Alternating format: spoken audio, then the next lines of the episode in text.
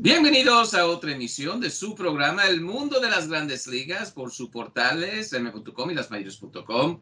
Como siempre, nuestro productor es Fred Kaplan, la asistencia de MLBN. Aquí con ustedes, Kevin Cabral y un servidor Félix de Jesús con todo lo que está pasando en las grandes ligas. Y wow, a partir de este viernes eh, que se aproxima, 24 eh, de septiembre, para darles eh, fecha, ya comienza para los Yankees y Boston la serie eh, que va a determinar, yo creo, si uno se queda fuera, eh, tal vez eh, lo que pase con los mellizos y, los Blue Jays determinan el segundo wild card, la segunda posición del comodín. Eso está bastante interesante. Los Cardenales, súper caliente.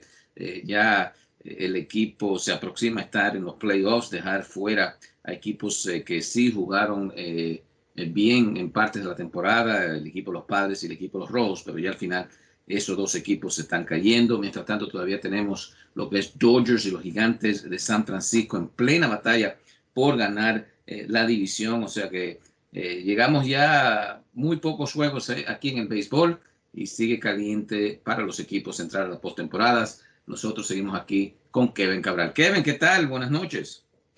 Buenas noches, Félix. Mi saludo cordial para ti, para todos los amigos oyentes del mundo de las grandes ligas. Bueno, disfrutando muchísimo de, estos últimos días de serie regular, porque aunque las luchas divisionales están, en la, mayoría de los casos se puede decir que definidas, pues tenemos eh, unas, bueno, tenemos una competencia eh, súper estrecha en la Liga Americana por el, el, wild card, mientras que en la Liga Nacional, pues el béisbol que han estado jugando los Cardenales de San Luis últimamente, la verdad que llama la atención. Así que eh, no hay duda que nos encaminamos a unos excelentes 10 días finales de serie regular, Félix.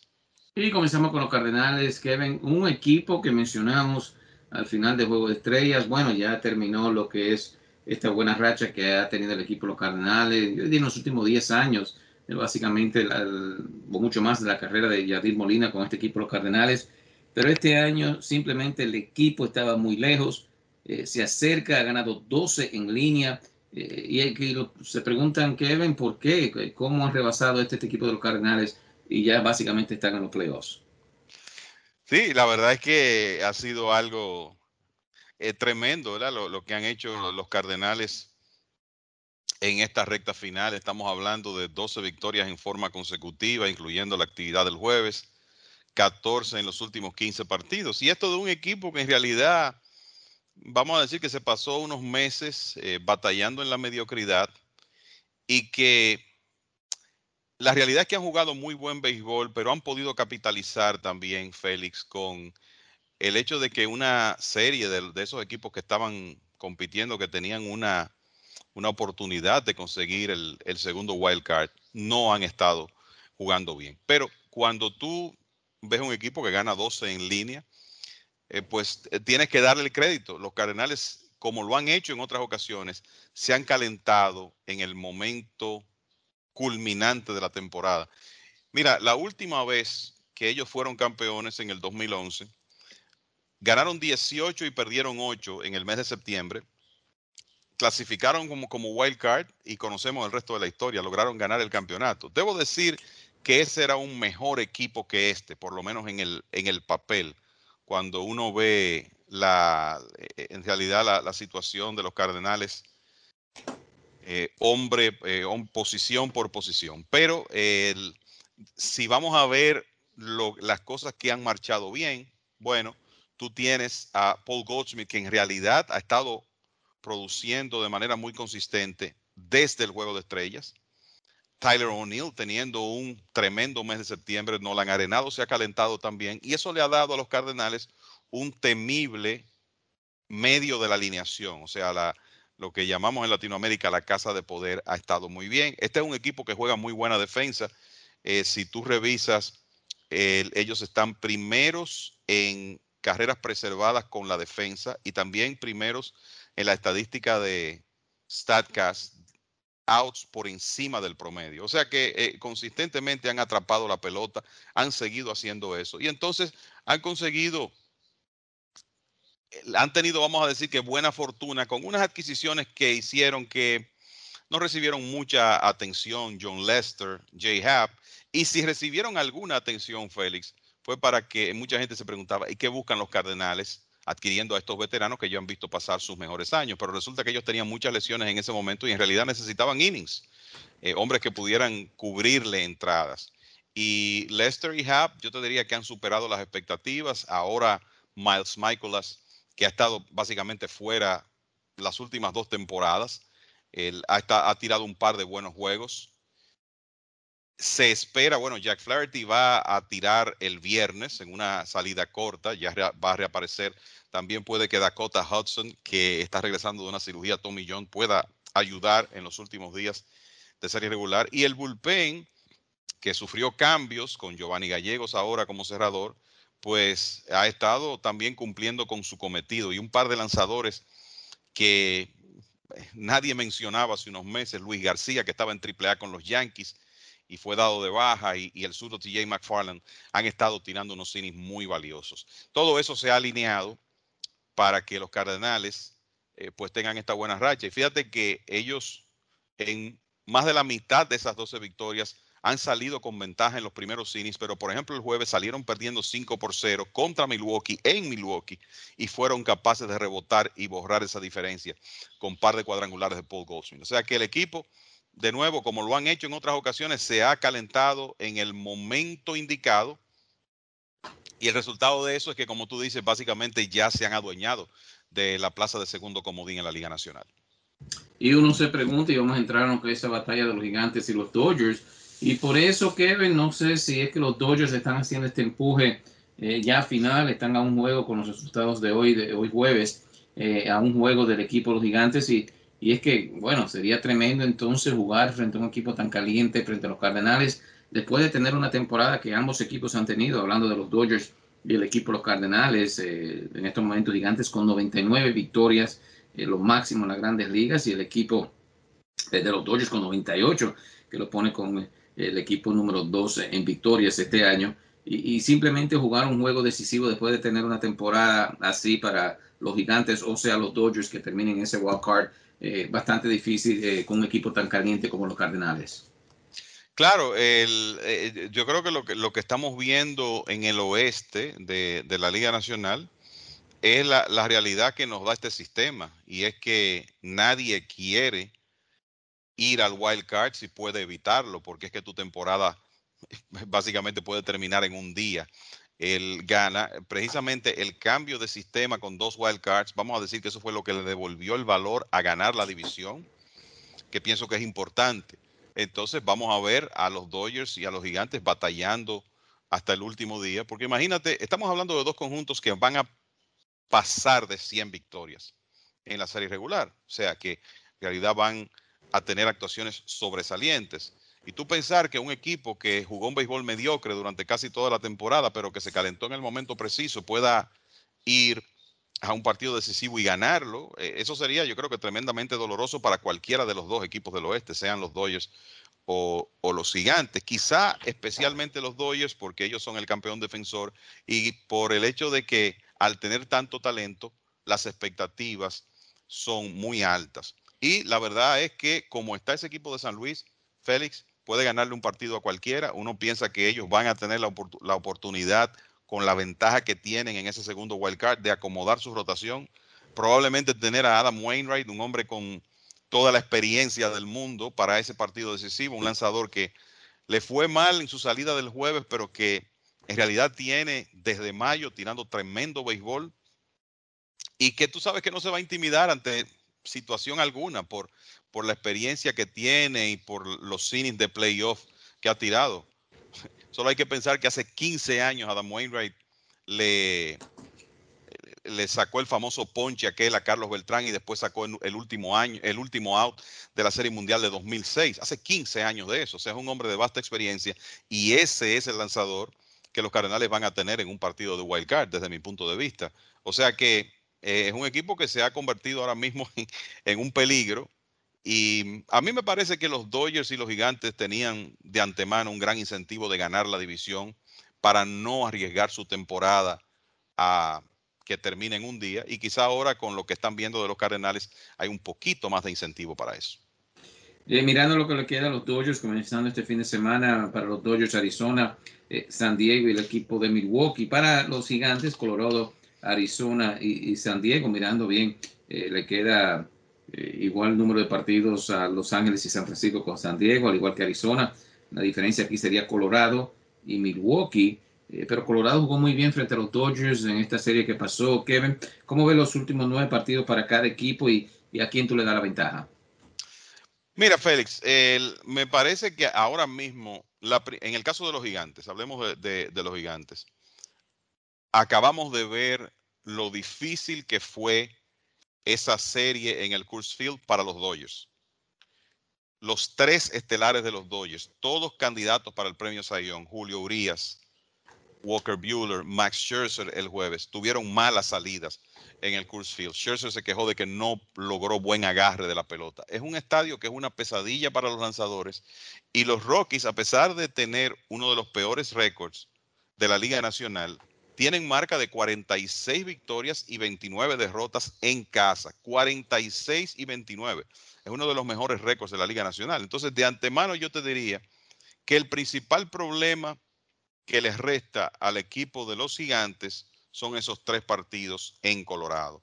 En el caso de los Dodgers, yo veo para ellos el camino más expedito en, lo, en cuanto a calendario porque tienen tres partidos en Arizona contra unos Diamondbacks que ya pasaron de 100 victorias, tres contra San Diego, que para mí es un equipo que está desmoralizado, y después tres contra Milwaukee para terminar la temporada. Esos últimos seis juegos son en Dodger Stadium. Y básicamente los cerveceros para ese momento ya van a estar clasificados, van a, pienso que van a haber asegurado la división. O sea que por el hecho único de que los gigantes tienen que ir a jugar tres en Colorado, yo veo el calendario restante de los Dodgers un poco más cómodo. Mencionaste que el equipo eh, eh, de Los Ángeles iba a jugar frente a Arizona, Arizona y Baltimore con 104 eh, derrotas este año, Kevin, pero parece por lo menos un manager va a regresar de esos dos. Mira, es interesante porque eh, han anunciado extensiones a los dos, tanto a Tori Lovulo de Arizona como Brandon Hyde del equipo de los Orioles. Y el otro dirigente que también regresa es David Bell, el de los Rojos de Cincinnati, o sea que ya tiene una extensión más allá de esta temporada. Ciertamente, en el caso de los Diamondbacks, 49 victorias y 104 derrotas hasta el jueves. Eh, que básicamente es el segundo peor récord de las grandes ligas. Y eso se va a definir en los últimos días. ¿Quién termina con peor marca, si Arizona o Baltimore? Y eso tiene su importancia por el tema de la primera selección en el draft de 2022. Pero yo en ningún momento pensé que Tory Lobulo, el dirigente de los Diamondbacks, estaba, como dicen, en la silla caliente. Inclusive ayer estuvimos hablando de ese tema en el programa radial que hacemos para República Dominicana. Y eh, vi que Tori Lobulo apareció en una lista de dirigentes en peligro y eh, desde el primer momento eh, manifesté que no pensaba que ese era el caso. Lobulo es un dirigente de muy buena reputación, inclusive tiene un título de manager del año y tiene una relación muy cercana con el gerente de los Diamondbacks, Mike Hazen. De, eso viene desde la época en que ambos trabajaron juntos en Boston. Y hay que entender que lo que está pasando con los Diamondbacks no tiene absolutamente nada que ver con el manager. Entonces, eh, sabíamos que Lobulo iba a estar en, Arizona por un buen tiempo, así que no nos sorprende esa extensión. En el caso de Brandon Hyde en Baltimore, quizás uno pudo pensar, bueno, aunque se sabe que ellos están en una reconstrucción, quizás la gerencia quería ver un poco más de progreso este año. Sin embargo, el equipo tiene 104 derrotas con un diferencial de carreras de menos 276. Hay que ver qué van a decidir con Brandon Hyde. Sin embargo, Parece que entendieron que él es el dirigente adecuado para continuar guiando el desarrollo del material joven de los Orioles. Y ya para el año próximo creo que vamos a ver eh, los principales prospectos de la organización, el receptor Adley Rutschman, el lanzador Grayson Rodríguez, entre otros, comenzar a llegar a grandes ligas y parece que el equipo de Baltimore y su gerencia tienen mucha confianza en la habilidad de Brandon Hyde para desarrollar ese material joven y por eso le han dado la extensión a pesar de la temporada negativa. El, otro, de nuevo, que ha recibido extensión es David Bell, de Cincinnati. Yo creo que los Rojos durante gran parte de la temporada excedieron las expectativas, aunque han caído en un mal momento aquí en la recta final.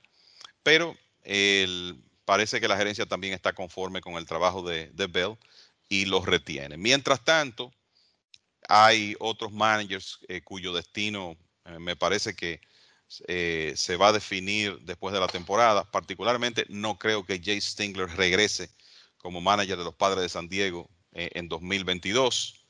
Hay muchos comentarios sobre el hecho de que él no tiene el dominio del clubhouse que quizá es deseado. Así que puede producirse un cambio en San Diego. Y también están las dos situaciones de Nueva York. El, hecho de que en el caso de los Yankees, Aaron Boone está en el último año de contrato y ni se ha mencionado una extensión. Y creo que aquí se podría estar esperando a ver cuál es la situación al final de la temporada con los Yankees para entonces evaluar la situación de Boone, aunque sabemos que Brian Cashman piensa que Boone es eh, el dirigente que debe estar ahí para liderar los Yankees. Y en el caso de los Mets, el principal temor eh, eh, que existe es el tema de que puede que el departamento de operaciones de béisbol de ese equipo cambie radicalmente y que el nuevo jefe de operaciones desee traer a su propio manager y eso podría poner en peligro la estadía de Luis Rojas. O sea que son situaciones a, dar seguimiento eh, durante el, yo te diría que más que el resto de la temporada, los meses de temporada muerta. Hablando de eso, Kevin, se han mencionado varios nombres eh, que entren a llenar el hueco ahí de Sandy Alderson. Eh, estamos hablando de Billy Bean, posiblemente Stearns del equipo de cerveceros eh, cervecero, por, eh, por cierto, perdiendo cinco en línea. Eh, antes de entrar de, esa búsqueda por el gerente general que pueda trabajar aquí con los Mets, ya tú mencionaste que tal vez sea en peligro el trabajo de Luis Rojas si entra una cara nueva. Eh, Milwaukee ha perdido cinco en línea, Kevin, y aunque ha tenido una gran temporada, básicamente ya el primer lugar en la edición central es de ellos. ¿Qué ha visto entonces de este equipo de Milwaukee? Y uno no quiere nunca un equipo eh, que entre tan caliente a lo que es eh, o tan frío a los playoffs como el equipo de Milwaukee. Sí, el número mágico de los cerveceros está en tres para ganar la división. O sea que eso es prácticamente un hecho. Podría ocurrir este fin de semana. Yo te diría que en esa racha de cinco derrotas eh, de los cerveceros, se encontraron con los Cardenales en tres de ellas, ¿verdad? Un equipo que está en su mejor momento de la temporada y no hay que dar muchas vueltas para entender lo que ha ocurrido con Milwaukee durante esa racha negativa. El equipo no ha estado bateando. Entonces, estoy de acuerdo contigo. Yo creo que el dirigente Craig Council quisiera ver un repunte en estos días finales porque yo siempre recuerdo los Yankees del 2000, ¿verdad? Que terminaron perdiendo 15 de sus últimos 18 juegos en la serie regular ganaron la división de todas formas y fueron campeones. Y por lo mal que terminaron, por eso ese caso se recuerda, pero no es muy común. Tú siempre quieres terminar bien de cara a la postemporada. Y me imagino que ese es el deseo del equipo de los cerveceros, que en realidad tiene una, un arma importante para fines de evitar malas rachas rachas largas, que es la calidad de su picheo abridor. Cuando tú tienes a Corbin Burns, Brandon Woodruff, Freddy Peralta, Matt Lauer, como ha estado tirando últimamente, eh, no es muy fácil tú ver, verte en una situación de perder cinco en línea. Pero sí, la verdad es que están en, un slump, están quizá en su peor momento de la temporada y estoy seguro que quieren terminar mejor para eh, entrar a los playoffs con, eh, vamos a decir, la confianza a un nivel óptimo. Mientras tanto, el equipo de los Bravos sigue con ventaja, ya los Mets muy lejos eh, de estar en los playoffs. Entramos los Mets en unos segunditos, Kevin, pero eh, Filadelfia está a dos y medio, todavía eh, diría con una oportunidad, pero ya estamos llegando al punto de la temporada de que tres juegos, cuatro, sería ya que un equipo tiene que mirar hasta la próxima temporada. Pero el equipo de los Phillies a dos y medio, no creo que tienen juegos entre ellos, pero ¿cómo ha visto eso del final ahí en la edición este de la Liga eh, nacional.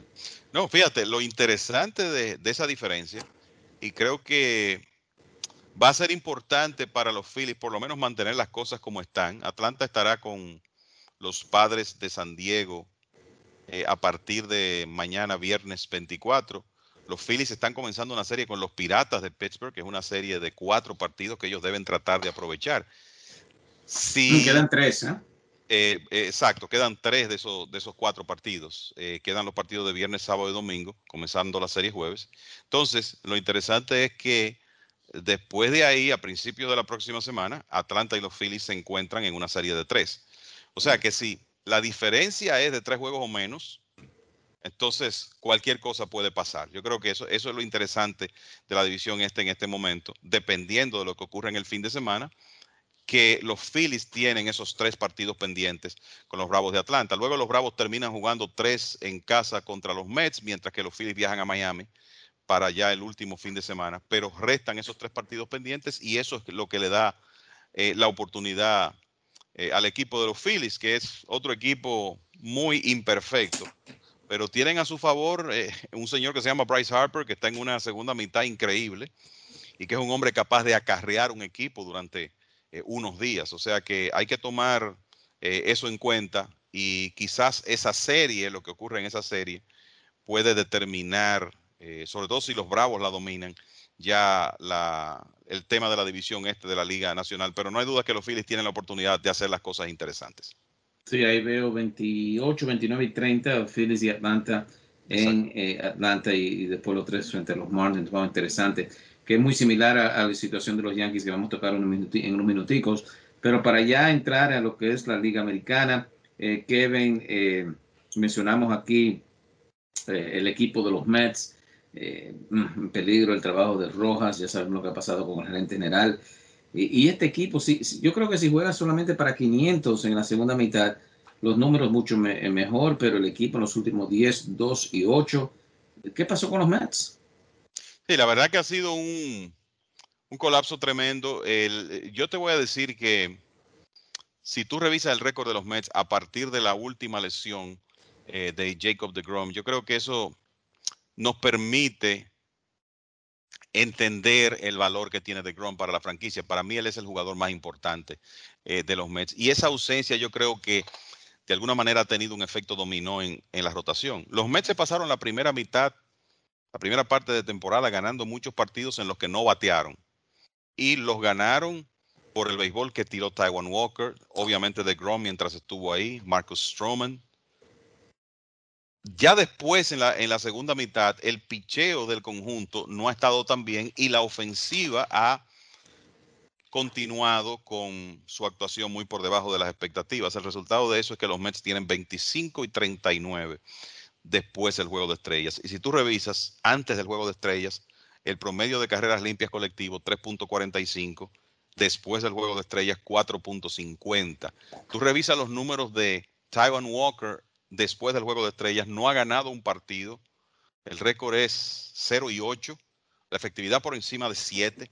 Entonces, el colapso del picheo de los Mets y la el, hecho de que la ofensiva no logró despertar. Tú revisas, Félix, la nómina completa de los Mets y no encuentras un jugador de la ofensiva, quizás con la excepción de Jonathan Villar, que haya superado las expectativas.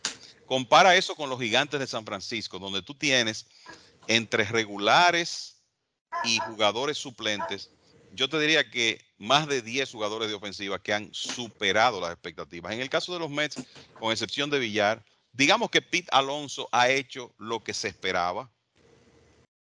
Pero después tú, piensas Francisco Lindor, Jeff McNeil, Dom Smith, Michael Conforto, el mismo Kevin Pilar.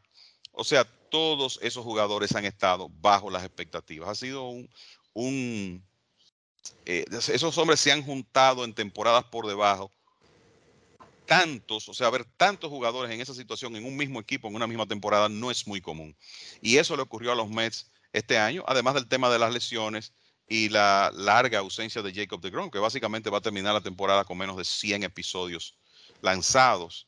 Eh, sencillamente ellos no, no pudieron sobrevivir los problemas de la ofensiva, el picheo no fue el mismo después del juego de estrellas y por eso se van a quedar en el camino, lamentablemente. Y hay que pensar en que este equipo, Sandy Alderson, ¿verdad? Como cabeza del conjunto, nombró un gerente general que ahora mismo está fuera de béisbol por acusaciones de acoso sexual.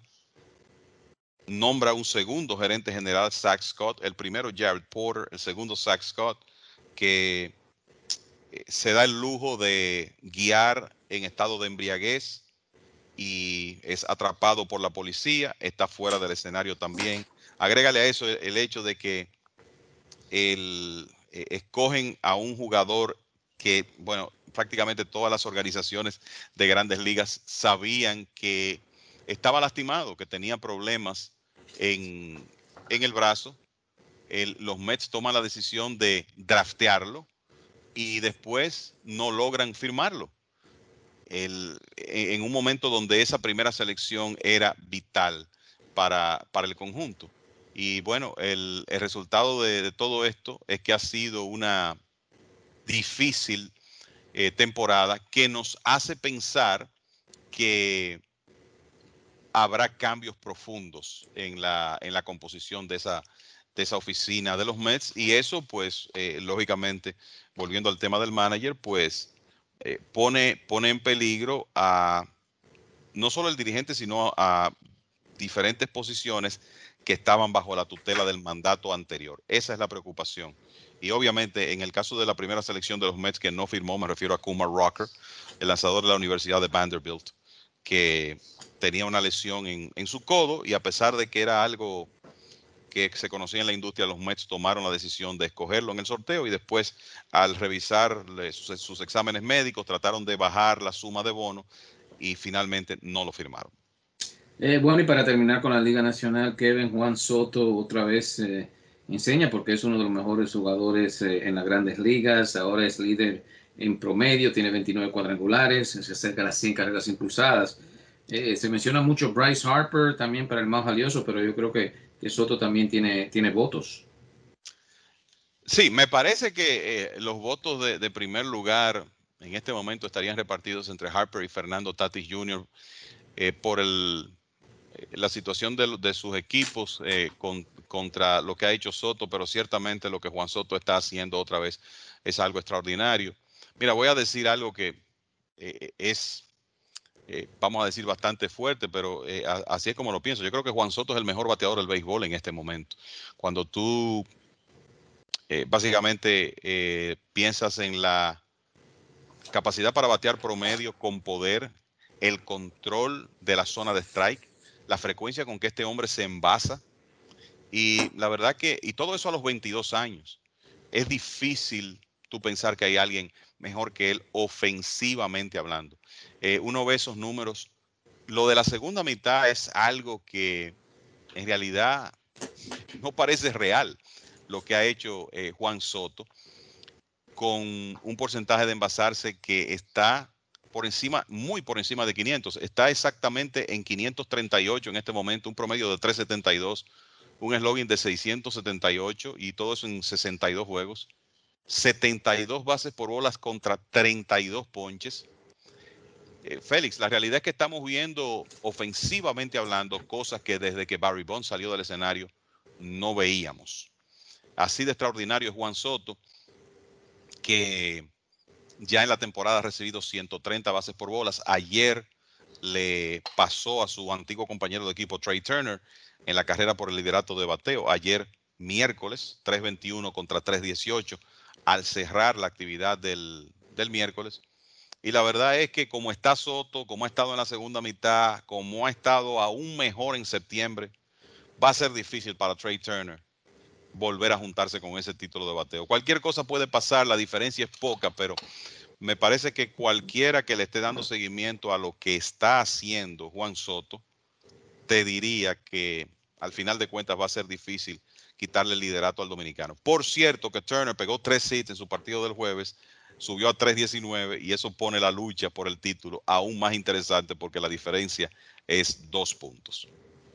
Eh, sí, tengo que ver aquí 321 a Turner. Sería 319 o 321 eh, con los tres hits.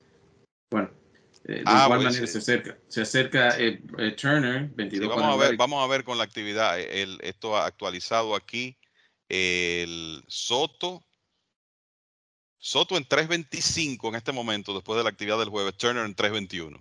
así está la cosa, porque resulta que Soto en el partido de esta tarde se fue de 3-3 otra vez. Ayer lo hizo, hoy otra vez de 3-3, Turner de 4-3. O sea que eh, parece que esta va a ser una tremenda lucha hasta el final.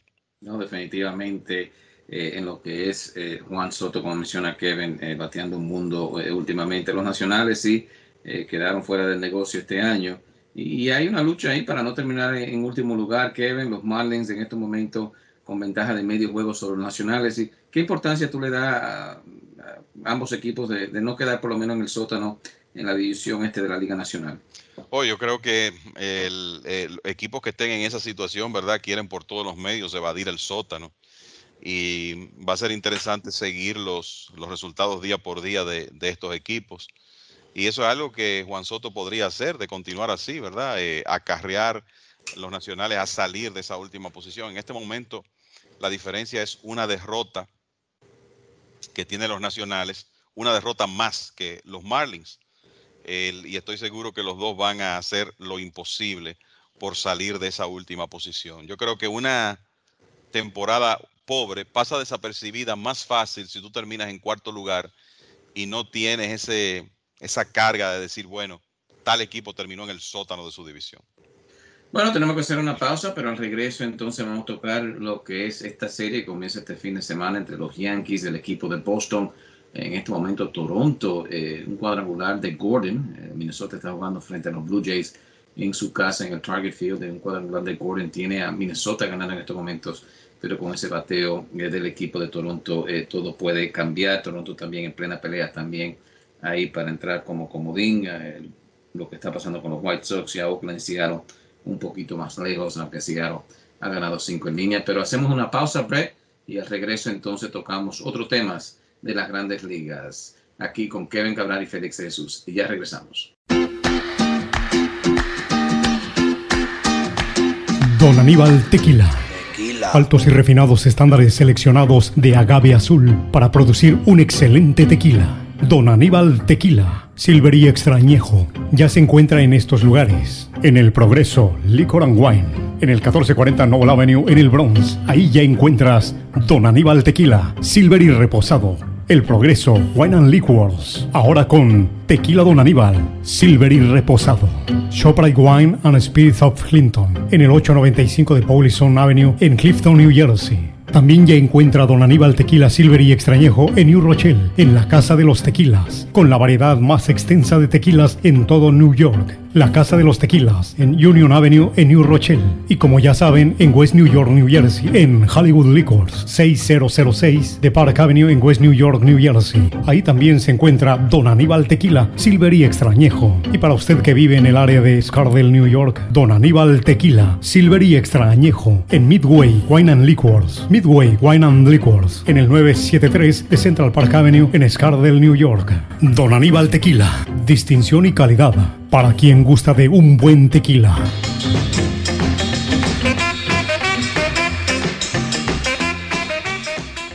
Bueno, ya de regreso a su programa El Mundo de las Grandes Ligas por su portales en .com y lasmayores.com. El podcast semanalmente de las Grandes Ligas, El Mundo de las Grandes Ligas, con Kevin Cabral y un servidor Félix eh, de Jesús, todo producido bajo Brett Kaplan y MLBN. Aquí tocando lo que es la Liga Americana. Pero antes, eh, Kevin, eh, todos sabemos que se vence el primero de diciembre eh, lo que es el convenio entre los jugadores y las eh, grandes ligas, la asociación de jugadores con, con, los dueños. Y mirando, Kevin, hoy a ambos le dieron notificación al juez que todavía, o sea, ellos, no sé si se dan el lujo, pero por lo menos decir que, que tenemos que mirar esto a fondo de lo que es el nuevo contrato y y ya ambos han puesto ya declaraciones ahí eh, con el mediador. Correcto, Félix, y me parece que, el, mira, uno tiene la esperanza de que esas negociaciones que me luce van a ser sumamente intensas, no provoquen una dilación de la temporada, del inicio de la temporada eh, de 2022. Yo pienso que los dueños y los jugadores tienen que entender lo importante que es para la industria en este momento llegar a un acuerdo en el tiempo límite. Pero de la misma manera, te digo que sobre todo en el caso de los jugadores, creo que hay cambios importantes en el esquema actual que ellos quieren lograr. Y, por eso te, digo que las, negociaciones podrían ser intensas y largas. El, como se dice en, inglés, me parece que esto va a llegar hasta la hora 25, ¿verdad? Que esto va, vamos a llegar al día límite y todavía no habrá acuerdo. Esa es la impresión que tengo. Y que eh, posiblemente eh, veamos una situación de incertidumbre en los primeros meses de 2022 eh, con relación a, ese acuerdo. Quisiera equivocarme, pero esa es la, impresión que tengo. Creo que hay cosas que hay que resolver. ambas partes tienen que trabajar juntas para resolver algunas cosas. Por ejemplo, el tema este del tanking de los equipos que básicamente pierden adrede por unos años para poder reforzar su, finca. Eh, eso es un problema y me parece que la propuesta de establecer un límite de nómina en la parte baja, ¿verdad? Que eh, exista un mínimo, en otras palabras, creo que sería un paso importante hacia eso.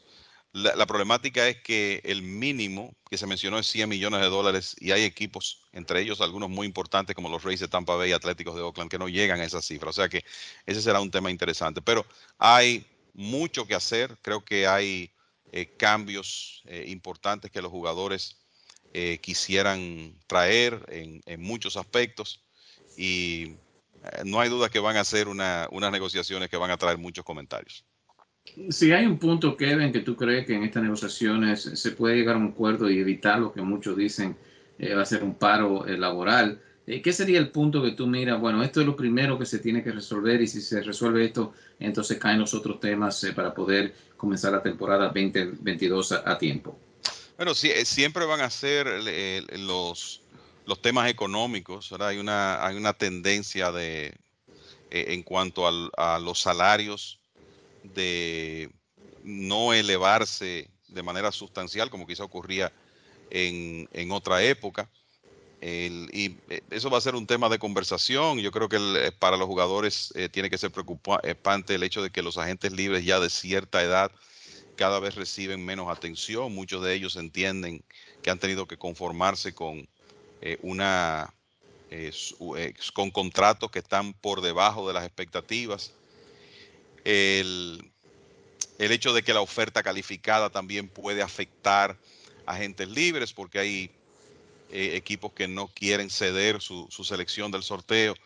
Creo que eso es algo que los jugadores quisieran eliminar. O sea que hay muchos puntos eh, eh, a discusión. El, sabemos que Major League Baseball quiere un formato de playoffs donde más equipos participen. Eh, los jugadores por su lado quieren tener el designado en la Liga Nacional. Creo que esos son puntos de negociación que eh, se van a tratar. O sea que hay bastante tela por, por donde cortar definitivamente. Bueno, vamos a ver qué pasa, eh, porque de verdad un paro sería fatal otra vez para ligas, aunque han estado en paz varios años, especialmente con la pandemia y lo que se espera para el 2022 es que todo regrese a su normalidad, aunque ya lo estamos mirando aquí con algunas variantes todavía afectando alguna parte de empleo. Vamos a esperar que, eso se pueda resolver. Eh, eh, mencionamos eh, el equipo de Toronto, quiero dejar los Yankees y Boston para allá al final del programa, Kevin, ya que es una serie increíble. Creo que no hemos visto una serie así, Boston y Yankees, para determinar puestos en, varios años entre ellos. pero Toronto primero jugó contra Tampa y hoy suspenden a Borruki, uno de sus lanzadores, tres juegos por tirarle a Kim Meyer en una situación que yo creo que, eh, no sé, si robo de seña, que, se deslizó Kim Meyer y entonces viene y le quita una tarjeta que estaba eh, ahí cerca del home, eh, que me parece pertenecía al catcher del receptor. ¿Cuáles son las reglas, Kevin, que tú ves eso? Y esto cae a ser un poco jocoso, que le tiren un bolazo a, un pelotazo a Kim Meyer. bueno, esto es un, un ejemplo de las reglas no escritas del béisbol. Tú sabes que hoy en día los receptores mantienen información de reportes de scout y cómo lanzarle a los bateadores contrarios y tienen esa información en su muñequera, en una tarjeta que se coloca en la muñequera. Eh, me imagino que los oyentes habrán visto lanzadores también que se quitan la gorra y se ven básicamente leyendo dentro de la gorra, porque tienen la información del departamento de analítica de su equipo sobre los bateadores contrarios en ese lugar.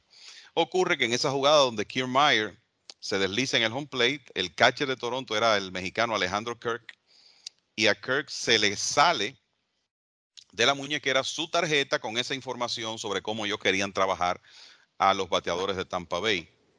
Kiermaier recoge la tarjeta y se niega a devolverla. Y eso provocó molestia del equipo de Toronto en este caso. Entonces, eh, antes del partido, Charlie Montoyo, que cuando fue nombrado manager de Toronto, venía de la organización de los Rays de Tampa Bay, tiene una relación de amistad con el manager de los Rays, Kevin Cash. Ambos dirigentes dan unas declaraciones donde dicen eso está olvidado ya, pero resulta que durante el partido Ryan Borucki le hace un lanzamiento y le pega un pelotazo en la espalda, que se vio bastante intencional, hay que decirlo, a Kevin Kiermaier. Y no hay duda que fue una respuesta por Kiermaier haber tomado esa tarjeta y por haberse negado a devolverla. Así que estas son de las, de las reglas no escritas del béisbol se molestaron los Blue Jays, evidentemente, por lo que hizo Kiermaier, y quisieron, quisieron demostrarle que estaban inconformes o incómodos con lo que él hizo. Esa fue básicamente la situación. Bueno, vamos a esperar entonces a ver, porque Kiermaier con declaraciones que quiere jugar frente a los eh, eh, Blue Jays en una postemporada este, está bastante interesante. Entonces, los White Sox, por cierto, hoy día jueves, ya oficialmente están en los playoffs. Eh, eh, un equipo que no ha jugado muy bien, Kevin, últimamente, ha tenido sus lesiones y todo eso. Eh, ¿Tú crees que puede cambiar? Que el equipo va a recibir varios de sus jugadores ya para los playoffs. ¿Cómo ha visto el equipo los White Sox que hoy ya tienen el banderín de la división central en la Liga Americana? Bueno, te voy a decir que la, la, preocupación con el equipo de los Medias Blancas es que han tenido lesiones en su cuerpo de lanzadores.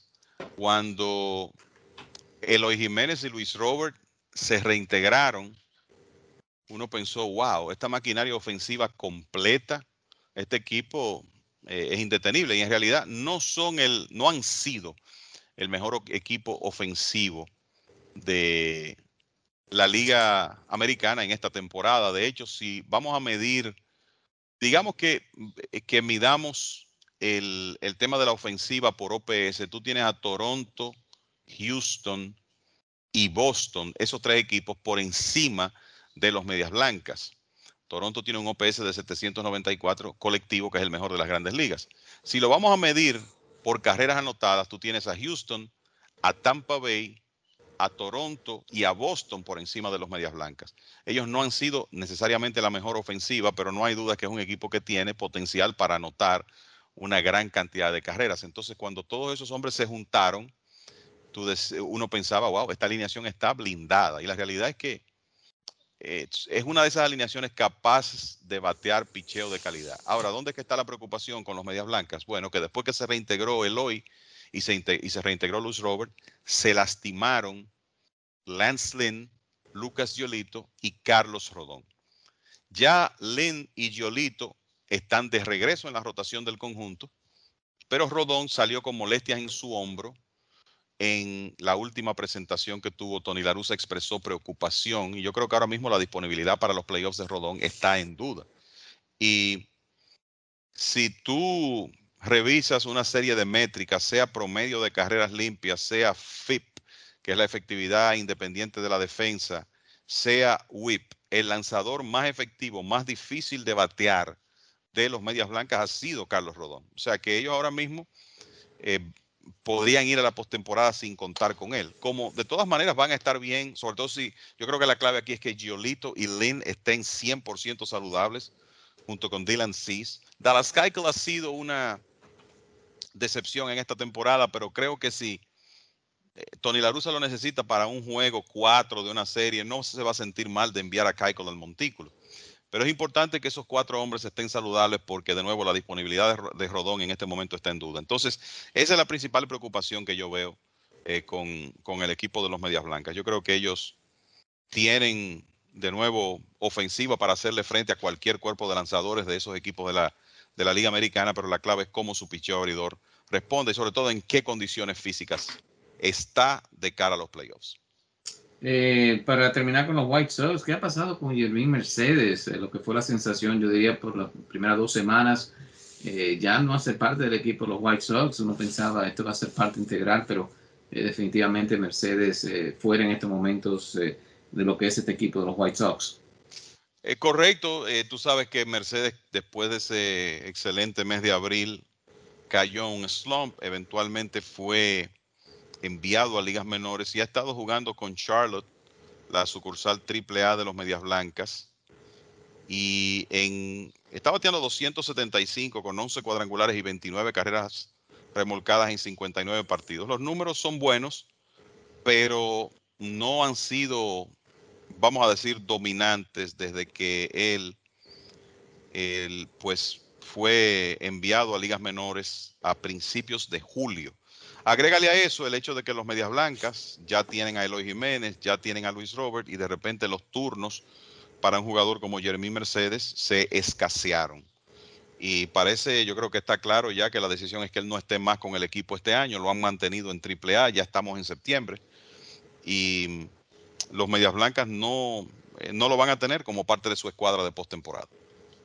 Bueno, los White entonces hoy ya ganan su banderín. Mientras tanto, se acerca también el equipo eh, de Houston. Eh, está tres partidos de matemáticamente eliminar a Seattle, que ha jugado muy bien Kevin, pero está dos de la postemporada, han ganado sus últimos cinco ya Oakland, aunque reciben de regreso a Bassett, su lanzador que, bueno, le dieron un lineazo hace unas semanas, pero por lo menos bueno verlo en el montículo. ¿Qué he pensado de, de, Seattle este año? Y si definitivamente, si no llegan este año, yo creo que, que ha sido un buen año para Jerry DePoro. Sí, la realidad es que los marineros terminar, yo te diría que con más de 85 victorias en esta temporada, lo más importante es que es demostración de avance y definitivamente una cantidad de victorias que va a superar las expectativas. y estamos hablando de un equipo que todavía no tiene, vamos a decir que la escuadra del futuro que ellos tienen planificada no está completa en grandes ligas digamos que hay eh, figuras de, lo que debe ser el equipo del futuro de, los marineros, como el jardinero eh, Jared Kelnick, el center fielder Kyle Lewis, que solamente pudo jugar 36 partidos en esta temporada, pero que deberá estar saludable para el próximo año. Y entonces está el tema de Julio Rodríguez, el jardinero dominicano, que es el principal prospecto de la organización, apenas 20 años, pero Julio Rodríguez en 2021 entre clase A fuerte y doble A, en el tiempo que ha estado ahí, está bateando cerca de 350 y lo está haciendo con poder de cuadrangular, robando bases. Eh, honestamente me parece que Rodríguez va a ser uno de estos jugadores que va a demostrar temprano que no tiene mucho que buscar en, en ligas menores y que va a llegar a grandes ligas joven y me parece que eso va a ocurrir en el 2022. No sé si desde el principio de temporada, pero creo que durante el 2022 veremos a Rodríguez eh, en, en, grandes ligas porque para comenzar ya él demostró que en doble A no pueden con él. Vamos a ponerlo de esa manera. Está batiendo 362 en 174 turnos de doble A con un porcentaje de envasarse de 461. Está bateando con poder, tiene 16 bases robadas, además de 11 dobles y 7 cuadrangulares. Entonces, en algún momento durante el 2022 creo que veremos ese outfield del futuro que los marineros están proyectando desde que básicamente adquirieron a Kelnick. Kelnick, Kyle Lewis y Julio Rodríguez, los tres jugando juntos. Entonces hay un par de jugadores ahí, el caso sobre todo de Ty France, que ha tenido muy buena temporada y que parece que será parte del, futuro de los marineros. Yo no sé qué van a hacer con Kyle Seager. Seager es agente libre después de la temporada. Eh, me luce que quizás si pueden llegar a un acuerdo en un contrato corto, Seager que tiene 35 cuadrangulares y 100 carreras impulsadas este año, podría regresar. Pero lo cierto es que hay un, y entonces hablando del picheo, eh, tú tienes a Logan Gilbert, que es uno de esos prospectos de los marineros que ya está en grandes ligas. Hay otros lanzadores como George Kirby, Emerson Hancock, que podrían llegar el, próximo año. Así que poco a poco los marineros están construyendo el, equipo que ellos quieren. Y será interesante ver si eso es suficiente para hacerle frente a, los Astros de Houston, al equipo de Oakland, que aunque no eh, tiene una nómina alta, siempre está metido en la competencia. Y también ver qué pasa con Anaheim, porque para el 2022 uno lo que espera es que Anaheim tenga a Mike Trout y Anthony Rendón saludables, que puedan juntarlos con Shohei Otani y quizá mejorar ese picheo que ha sido su problema principal en los últimos años. Y es un equipo también en el que habría que pensar en el 2022. Y mirando al equipo de Houston, Kevin, se menciona mucho Tampa, los White Sox, eh, eh, Boston, Toronto y los Yankees. Eh, pero Houston en estos momentos, Álvarez que ha regresado, lo que vimos como novato, Altuve con 29 cuadrangulares, Tucker también, Correa, Brantley también hay un poquito menor en lo que se refiere a cuadrangulares, Bergman también, pero ha estado eh, lesionado Bergman. Este equipo también eh, puede dar la sorpresa, puede regresar a lo que lo, hemos visto en los últimos años, ser uno de los finalistas ahí en la Liga Americana. Eh, ¿Qué se puede decir de Houston? Que, muchos pensaban, bueno, se va a buchear este equipo, el abucheo va a venir de todo, porque la temporada del año pasado algunos equipos no tuvieron la oportunidad, pero McCullers Jr., Granky, este equipo todavía es élite en la Liga Americana. Oh, definitivamente. Te voy a dar eh, unos datos que vi hace unas horas que publicó en su cuenta de Twitter Baseball Reference y es hablando de posibilidades de ganar la Serie Mundial. Y obviamente estos son estadísticas eh, de Las Vegas. Los Astros de Houston están a la cabeza de la lista entre los 30 equipos de grandes ligas con un 17.3%. Dodgers 16.8%, Milwaukee 14, Rays de Tampa Bay 13.1%, Gigantes 11.4%. Hablándote de los cinco principales en esa lista. Los Astros, de acuerdo a Las Vegas, el equipo, eh, o sea, lo que podemos decir con eso es que ellos son los favoritos para ganar la Serie Mundial eh, en este momento.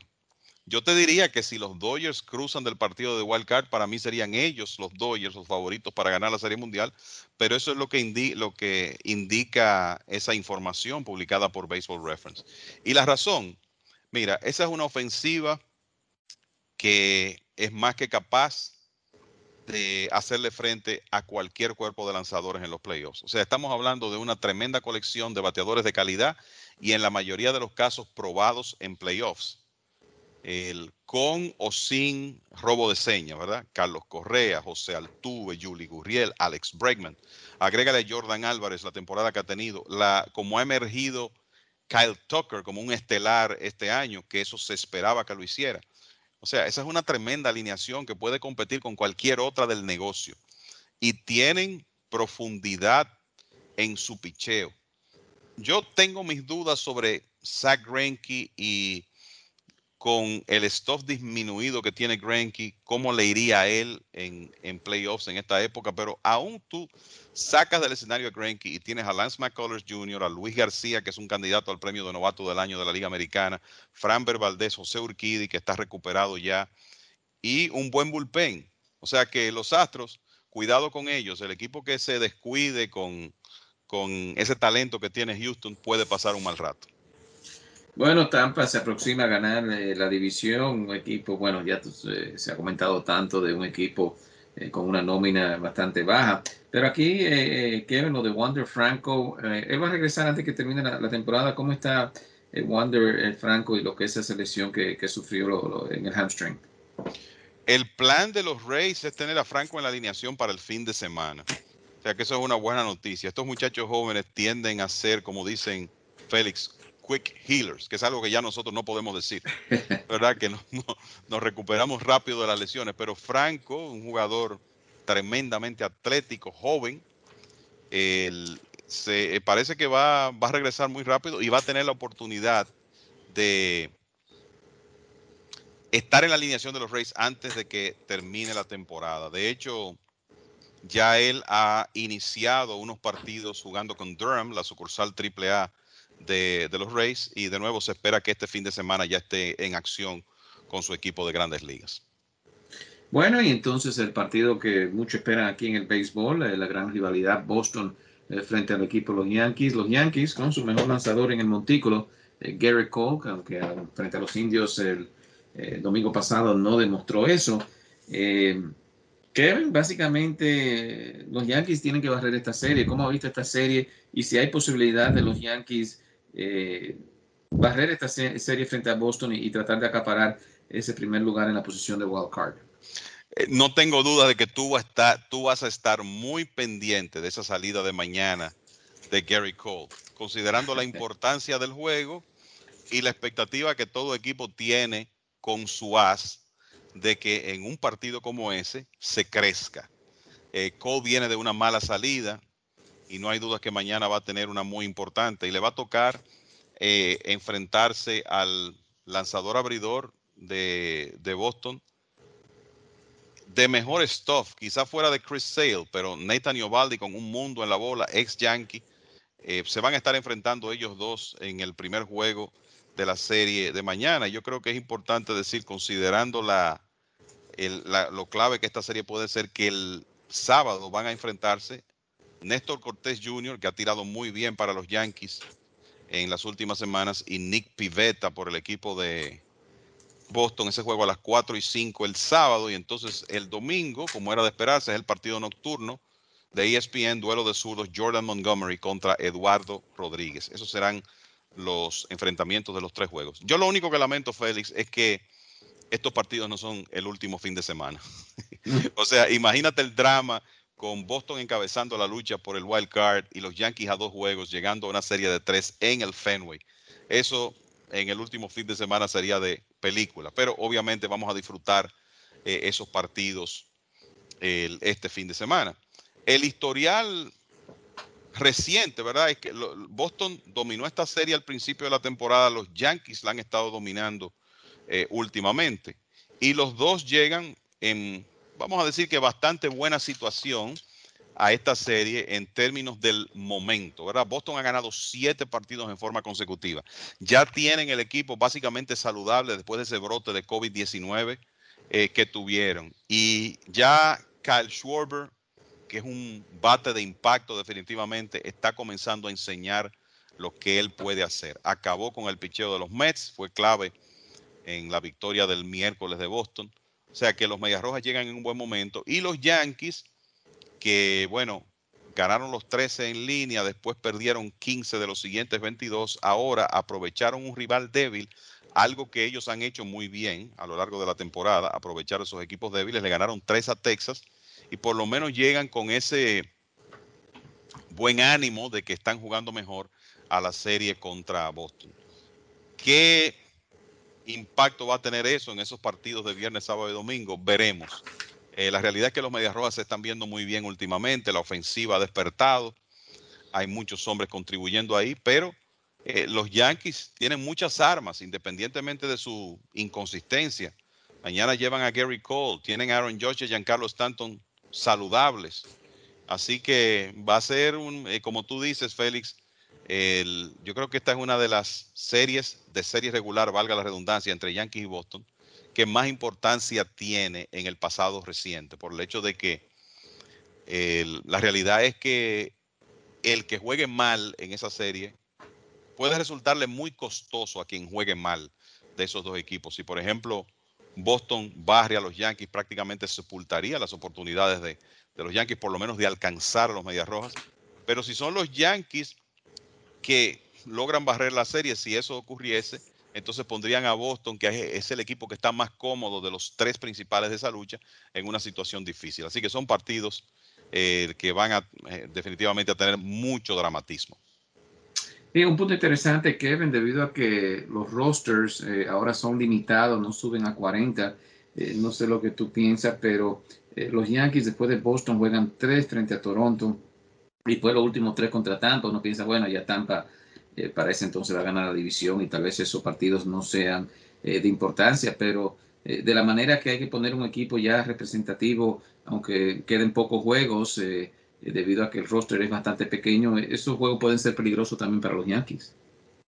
No, definitivamente, y sobre todo cuando tú piensas que los Yankees van a estar jugando después de Boston contra los Blue Jays, que van a estar probablemente batallando por su supervivencia. Y después tres contra los Rays, que siempre son difíciles, independientemente de que estén clasificados. Y al mismo tiempo, Boston va a estar jugando series contra Baltimore y Washington. Son series en la ruta, ¿verdad? Tendrán que ser visitantes, pero van a jugar una serie contra el peor equipo de la Liga Americana y contra otro que en este momento está en el sótano de su división. Así que en términos de rivales restantes, Boston tiene una ventaja en la última semana y yo creo que eso magnifica la importancia para los Yankees de tratar de ganarle la serie a, los Medias Rojas, porque después van a tener que seguir batallando con equipos de mucha calidad. Eh, bueno, va a ser bastante interesante, especialmente este fin de semana. Eh, ¿Quieren algunos comentarios eh, finales? Eh, bueno, el, yo creo que lo. Mira, me gustaría mencionar que John Lester, un hombre que ha sido un gran competidor por muchos años y que ha sido importante en este repunte de los Cardenales de San Luis, lanzando eh, quizá por encima de las expectativas, ha estado muy bien en sus últimas cinco o seis aperturas, pues Lester llegó esta semana a 200 victorias. Hoy en día es un número muy importante eh, por el hecho de que los lanzadores trabajan menos entradas, están involucrados en menos decisiones. Ganar 200 juegos es una muestra de una carrera larga, primero, y de consistencia. En el caso de Lester, además de eso, tremendos números de, de postemporada, un hombre que tiene tres anillos de campeón y récord de por vida de 9 y 7 con un muy buen promedio de carreras limpias de 2.51 en playoffs. Así que una gran carrera esa de John Lester. No eh, yo creo que está por verse si va a ser suficiente para él entrar al Salón de la Fama, pero lo cierto es que es una, una muy buena carrera que se ve coronada con ese triunfo número 200. Fuera de eso, yo creo que hay poco que decir. Tenemos por delante una última semana, unos últimos 10 días de serie regular que van a ser sumamente eh, emocionantes y hay que disfrutar esta parte de la temporada, Félix. No, definitivamente ya la temperatura, por lo menos aquí en el noroeste, cae un poquito y es lo que mucho que nos encanta el béisbol esperamos ver en los fines de semana ya cuando se agota la temporada. Eh, de parte de la producción, gran trabajo de Brett Kaplan, igual que MLBN. Aquí con ustedes Kevin Cabral y Félix de Jesús. Les decimos que siguen en sintonía con mlb.com y lasmayores.com. Nosotros estaremos con ustedes la próxima semana. Don Aníbal Tequila Altos y refinados estándares seleccionados de agave azul para producir un excelente tequila. Don Aníbal Tequila, Silver y Extrañejo, ya se encuentra en estos lugares. En El Progreso, Liquor and Wine. En el 1440 Noble Avenue, en el Bronx. Ahí ya encuentras Don Aníbal Tequila, Silver y Reposado el Progreso, Wine and Liquors. Ahora con Tequila Don Aníbal, Silver y Reposado. Shoprite Wine and Spirits of Clinton. En el 895 de Paulison Avenue en Clifton, New Jersey. También ya encuentra Don Aníbal Tequila Silver y Extrañejo en New Rochelle, en la Casa de los Tequilas, con la variedad más extensa de tequilas en todo New York. La Casa de los Tequilas en Union Avenue en New Rochelle. Y como ya saben, en West New York, New Jersey, en Hollywood Liquors 6006 de Park Avenue en West New York, New Jersey. Ahí también se encuentra Don Aníbal Tequila Silver y Extrañejo. Y para usted que vive en el área de Scardell, New York, Don Aníbal Tequila Silver y Extrañejo en Midway Wine and Liquors. Midway Wine and Liquors en el 973 de Central Park Avenue en Scardell, New York. Don Aníbal Tequila, distinción y calidad para gusta de un buen tequila.